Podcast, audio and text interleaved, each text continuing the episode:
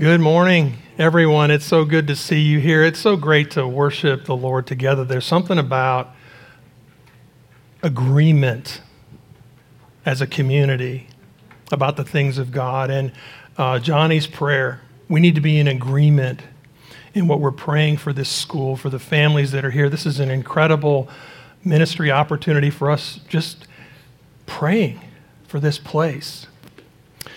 So, as you know, um, if you've been here the past month or so, we've been in the book of Zechariah.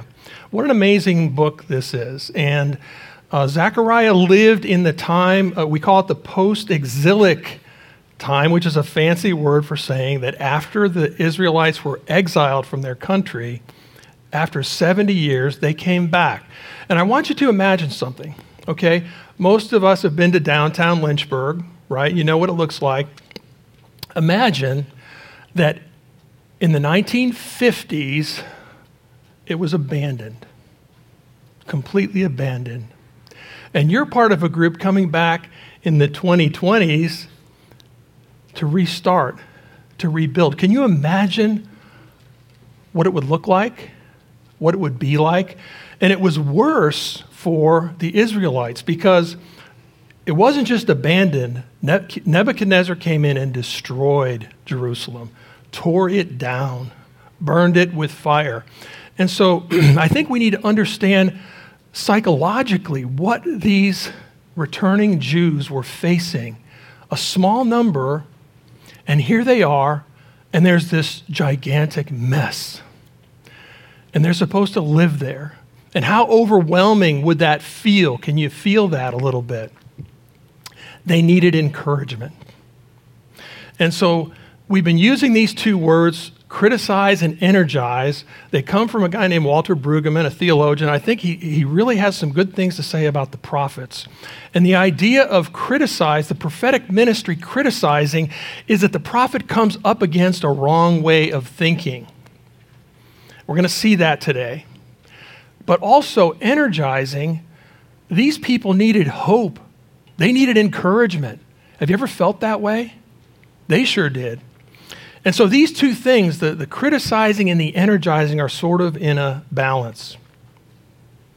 What was God's number one concern? About the people returning and restarting and everything coming, uh, coming up again in Jerusalem. Let's not duplicate the mistakes of the past. And so, this criticism we're going to find it in chapter 7. It's very radical. It exposes the root problem of the previous generation. We're going to see that. And then in chapter 8, chapter 8 is this expansive, beautiful statement about what God wants to do, the energizing of what his plans are for the people. So that's kind of where we're going today. And uh, we sang today, our, our God is good. The intentions of God for you, for me, are always good, even in the criticizing part. It's for our good. So let's um, pray, and then we'll start in Zechariah 7. Lord, we once again recognize that your Holy Spirit is the one who reveals truth, who is able to transform us through our time spent with you, our time spent in the Word, our time spent together as a community, we ask for that transformation in each of our lives today. In Jesus' name we pray. Amen. So, Zechariah chapter 7, starting in verse 2. Now, the town of Bethel had sent Sharezer and Regemmelech and their men to seek the favor of the Lord, speaking to the priests who belonged to the house of the Lord of hosts and to the prophets. So they're coming to the priests and the prophets saying, Shall I weep in the fifth month and abstain as I have done these many years?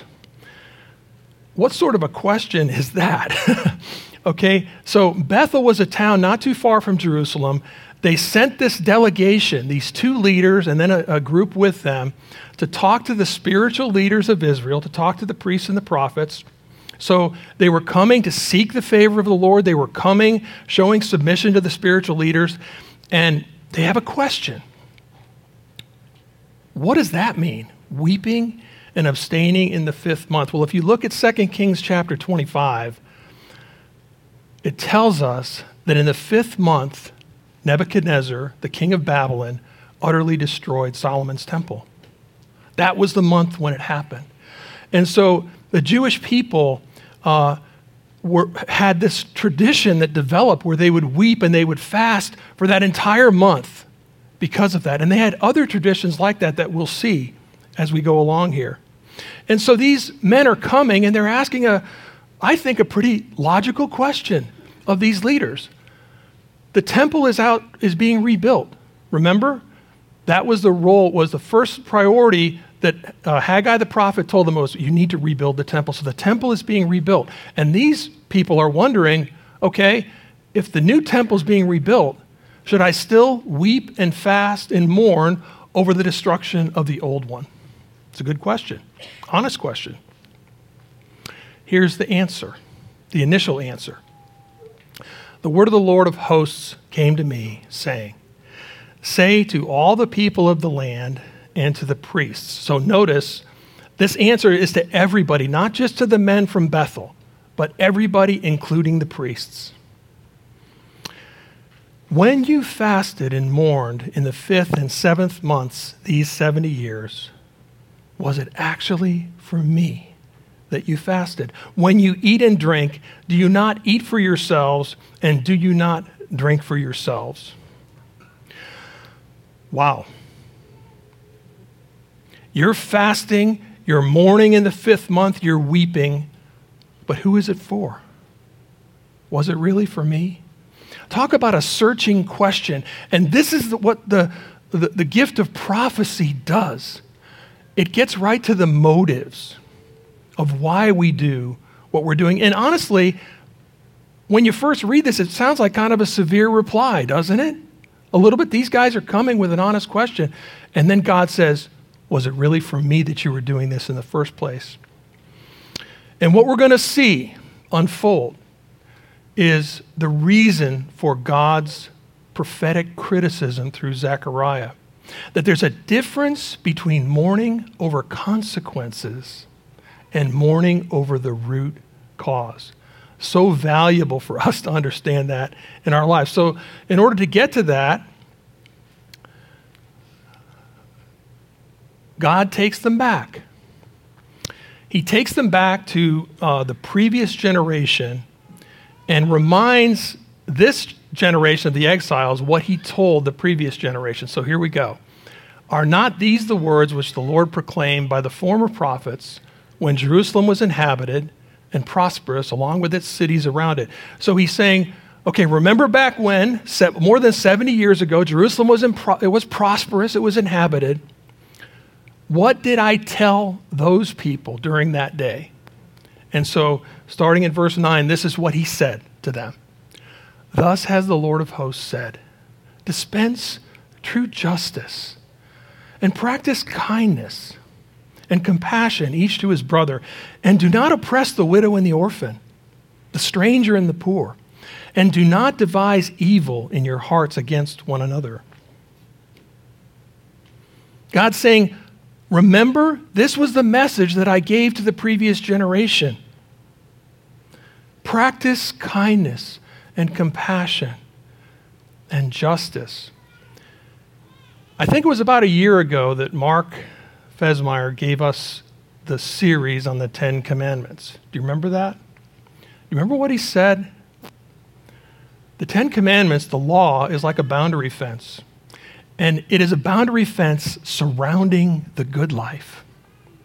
It isn't the good life in and of itself, it's just a boundary fence. That's true. This statement is the good life. It's what's supposed to be inside of the boundary of the law kindness, compassion, justice, caring for the weak. This is the true heart of God. This is what God wants for his people. This is what he wanted for Israel. Sometimes we get this really bad idea about the Old Testament God having a bad attitude or being just full of wrath and punishment. No, this is what he wanted. This was the message that he gave to the people. And how did the previous generation respond? You can read the book of Jeremiah and see a pretty good idea of how they responded, but this is what Zechariah says. They refused to pay attention, turned a stubborn shoulder, stopped their ears from hearing. They made their hearts like flint so they could not hear the law and the words which the Lord of hosts had sent by, by his Spirit, that's important, through the former prophets. Therefore, great wrath came from the Lord of hosts. So, do we see what's happening here? Jeremiah wrote that the sins of Judah were engraved on their hearts with an iron stylus that had a diamond tip. What was the result in the culture? Again, read the book of Jeremiah.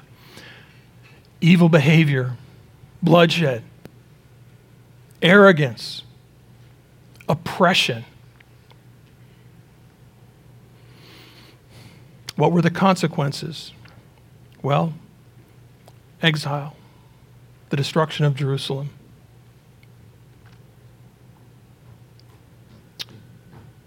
What is God saying here? Why was there a criticism of these guys that came with an honest question? God is saying, let's not mourn over consequences. If we're going to mourn over anything, let's mourn over the root cause, the root behavior. Is there anybody that we can think of that did that? Well, last week I talked about Daniel. What, what, a, what a person Daniel was. What an incredible individual. He was in Babylon. He had a high ranking job in the government in Babylon. But he was a humble, godly man. And you know what happened to Daniel? He happened to be reading the book of Jeremiah. So Daniel was reading the scriptures and he was on Jeremiah. And he became so upset that he mourned and he fasted for three weeks.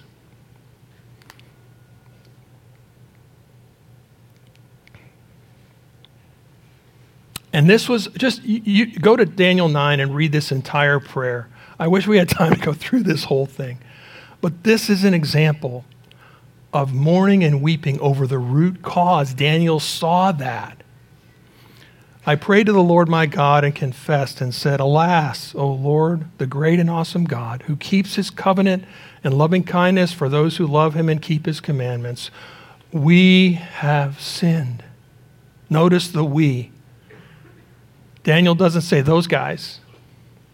We've committed iniquity, acted wickedly, and rebelled, even turning aside from your commandments and ordinances.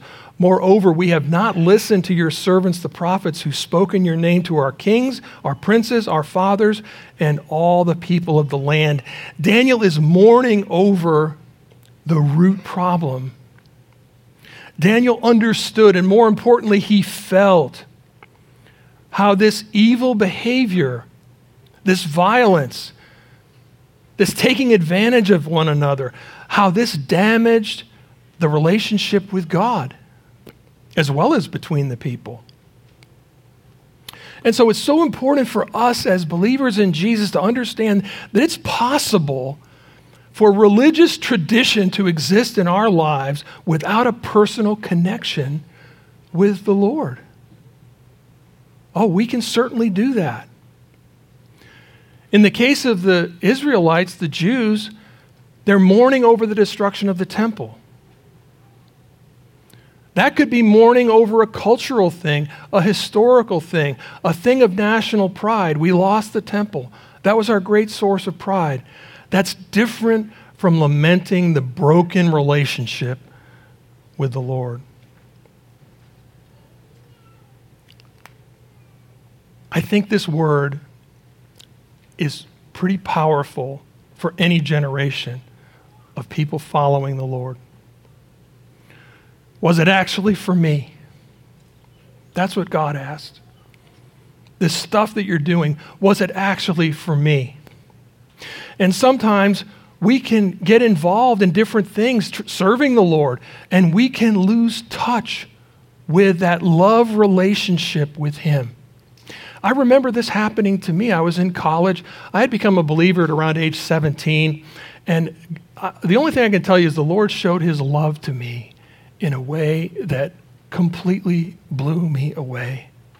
And I said, okay, I, I'm, I'm in. This is it for me. I'm following you. And when I, I, went to a state university, when I got there, the first thing was, okay, I need to find some believers here somewhere. I can't do this by myself. And so I got involved in a, in a, in a campus ministry, and it was a very energetic, activist kind of ministry. And I fit right in. And I, and I got on a roll, and it was some amazing training, discipleship, and evangelism, and all these different things. But it, I don't know how to describe it. It's almost like getting involved in a big machine or something. And as you grow, you know, you end up with more and more stuff to do. And I was busy summers and during the, during the school year. And I remember the fourth year, I was going to some event, and I stopped, and it was like I hit a wall.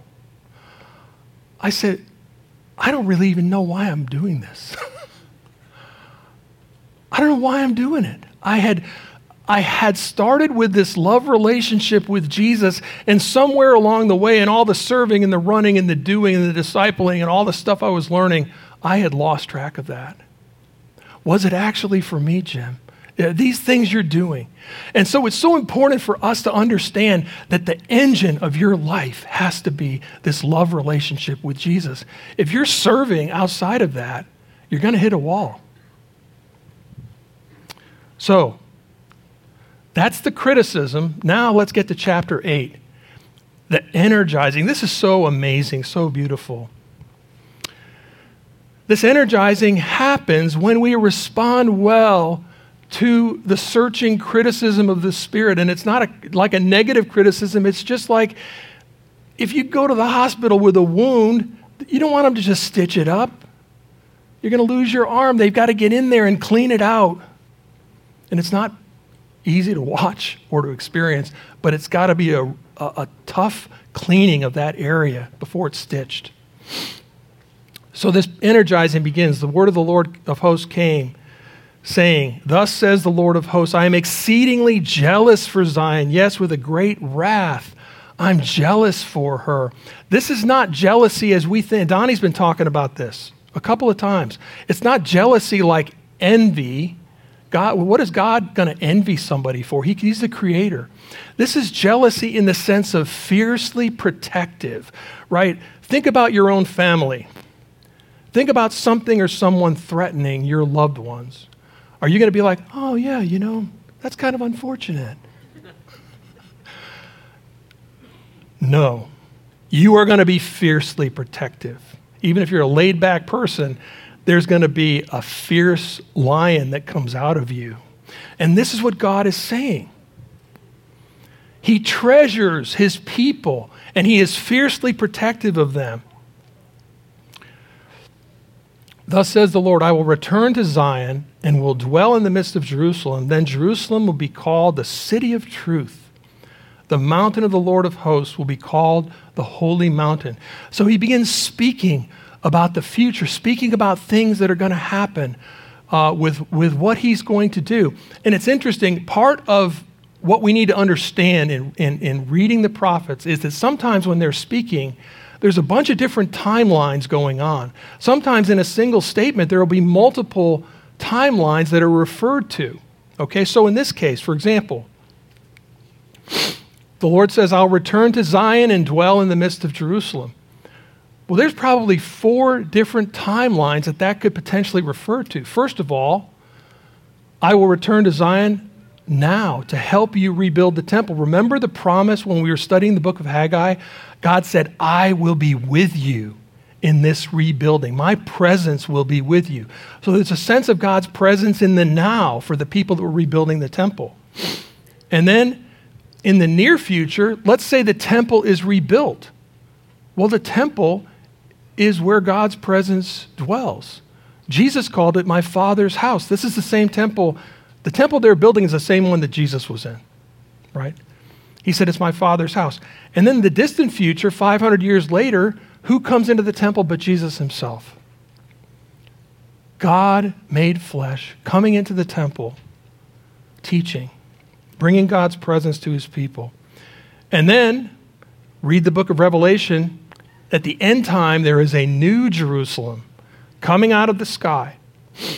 And the presence of God is in that city like a, it doesn't need any light because of God's presence. So, what I'm trying to say is that there's multiple timelines that happen in the prophetic books, and we have to kind of realize that it isn't cut and dried about which timeline is being talked about. Sometimes it's, it's more like art. Think of it like art, a painting. So, here in chapter 8, I'm going to just give us a couple more examples of the kind of hope, the kind of energizing that God is promising these people. And also us, because some of it applies to the future. So in verse 9 of chapter 8, he encourages them in the now. Okay? He says, Let your hands be strong, you who are listening in these days to these words to the end that the temple might be built. So, so God is giving a word of encouragement and, and strengthening to them now. Build the temple. I'm with you. And then in verse 12, there's a, an encouragement about the near future. Remember, they're looking around at desolation. They're not looking around at like some pastoral country scene with a bunch of farms and things. They're looking at desolation. And in verse 12, God says, For there will be peace for the seed. What a beautiful expression. There'll be peace for the seed. The vine will yield its fruit. The land will yield its produce. So God is painting a picture for the sort of near future that, hey, this land is going to come back to life. You're going to have produce again. You're going to have stuff growing. It's going to come back to life. And then in verse 23, a statement of hope and encouragement about the someday. Thus says the Lord of hosts, and I love this verse. Thus says the Lord of hosts, in those days, ten men from all the nations will grasp the garment of a Jew, saying, Let us go with you, for we have heard that God is with you. Ten men from nations outside of Israel grasping the garment of a Jew because God, let me go with you. I think in some senses, it points to us. You know, I, I, I, look around this room and think about the nations that are represented here. I don't know what your ancestry is or where you're from. I mean, my family all came from Sweden. But I mean, all the nations that are represented here. And if you're a believer in Jesus Christ, you know what you've done? You have grasped the garment of a Jew. And you have said, I want to go with you. You know, to me, uh, it's hard sometimes for us to correctly describe what faith in Jesus is. Sometimes we make the mistake of thinking that it's just agreeing with him. Oh, I agree with everything. I agree with all of Jesus' teachings. I, you know, I agree, I agree. But I have my own agenda. And so, Jesus, I'm going to be going on my agenda, but you know what? Along the way, I'm going to be agreeing with you about everything. That's different from grasping his garment and saying, I'm going with you. I don't care where you go. My agenda is gone. I don't have one because I want to be with you. It's like the book of Ruth where she goes to her mother in law and says, Where you go, I go. Where you lodge, I lodge. Your people will be my people. Your God will be my God. I'm with you. That's it. And I think this is such a, a good metaphor for what it really means to follow Jesus. And sometimes people have been around church forever and they hear about, oh, my life, other people say my life was transformed by Jesus, I'm being changed. And they say, well, that hasn't happened to me. What's up? You know, I, I agree with everything. I'm here. I'm showing up. I think this may be what's at the heart, at the root of it. It isn't just agreement, it's laying hold of Him and saying, Where you go, I'm going to go. And sometimes He brings us around to where we recapture the agenda that we had at the beginning, but sometimes not. But it doesn't matter. We have to let go in order to grasp onto Him. So, anyway, I, I just love that metaphor. And so, this is a great encouragement that God is going to use the Jewish people to bless the nations, the promise of Abraham, and here it is. It's happening today. So, finally, the last bit is we have an unanswered question, right? At the beginning of this teaching, do you remember what the question was? These men are coming and saying, Hey, am I supposed to keep fasting in the fifth month or not? And it took two chapters to answer the question. Sometimes the answer is longer than the question. But God answers the question. And I think this answer is incredibly powerful and beautiful. So in verse 19 of chapter 8, thus says the Lord of hosts the fast of the fourth, the fast of the fifth, the fast of the seventh, and the fast of the tenth months will become joy, gladness, cheerful feasts for the house of Judah. And then this exhortation sow love, truth, and peace. You say, wait a minute, four months of mourning? Yes. They had a mourning month for just about everything. There was one for the destruction of the temple. There was one for the month that the wall of Jerusalem fell down. There was another one for the murder of the, uh, the when, when, when the last little group of Israelites was left behind. They had a leader who, who was assassinated. He had been appointed by Nebuchadnezzar and he was assassinated and they were afraid, the last little remnant, and they fled to Egypt. So everybody was gone. So that was a month of mourning. And then another one was the siege of Jerusalem. So th- that's a lot of mourning, right? Year after year, ah, okay, we got another mourning month and weeping and fasting coming along.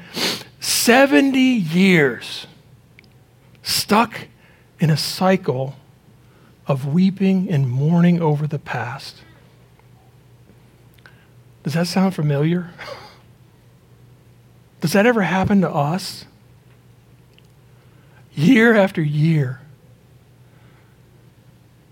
And, and what I love about this, look at what God says. Look at the text. He doesn't just say, yeah, you don't need to fast anymore. i have eliminated that. No. These fasts will become joy gladness, and cheerful feasts. Do you see the transformation? He's not just going to neutralize the fast and say, oh, you don't have to do that anymore. He's going to transform them into feasts. And I'm telling you, this is what God wants to do in our lives. These things that cause us pain and mourning and suffering, these chains that we have and we regularly are going through these cycles. He wants to deliver us from that. And not just remove the chains, but to melt them down and make them into something else, something beautiful. Maybe, maybe like, you ever watch Forged in Fire? About the blacksmithing show where they take all this iron and metal and melt it down and they make edged weapons, you know, out of like a rusty spring from a car or a chain. That's what God's saying. I'm going to transform this mourning into dancing. I'm not just going to neutralize it, I'm going to transform it. That's the opportunity. But it all comes back to the relationship. Not going through ceremony or religious habit, but having an authentic love relationship. And I think that that's the thermometer. Is my love for Jesus Christ growing? Can I see it growing? If I don't, there's something wrong. It needs to be growing. It needs to be healthy. It needs to be fed. It needs to be nurtured. I need to spend time with Him. I need to listen to Him. I need to talk with Him just like I talk with my family or my friends. I need to have that connection with Him, and that feeds everything. And the ministry that comes out of that is good. This community, I want to tell you, is an essential part of this process in every one of our lives. These people around here are people that you can go to for help, for prayer. I've done that. Within the last two weeks, I've talked to two different people for prayer, for help on something. That's what community is for. That's what we are about. We're not a bunch of people that are pretending to be righteous or perfect. We're a bunch of people who need Jesus Christ, want to have a love relationship with Him, and need each other. That's what this is about. We have a prayer team. Do you use the prayer team? Come to them anytime. They're available throughout the service, other times, if you need prayer.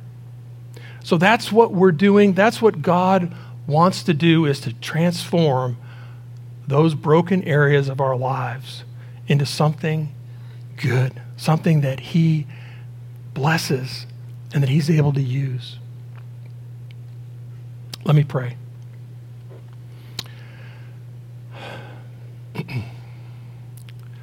Lord, we um, are humbled before your word today. We thank you for how, as we look at the way that you worked in others people's lives, that we can learn how you can work in ours. Give us the faith and the courage and the desire to keep pursuing an authentic love relationship with you. We pray this in your name, Jesus. Amen.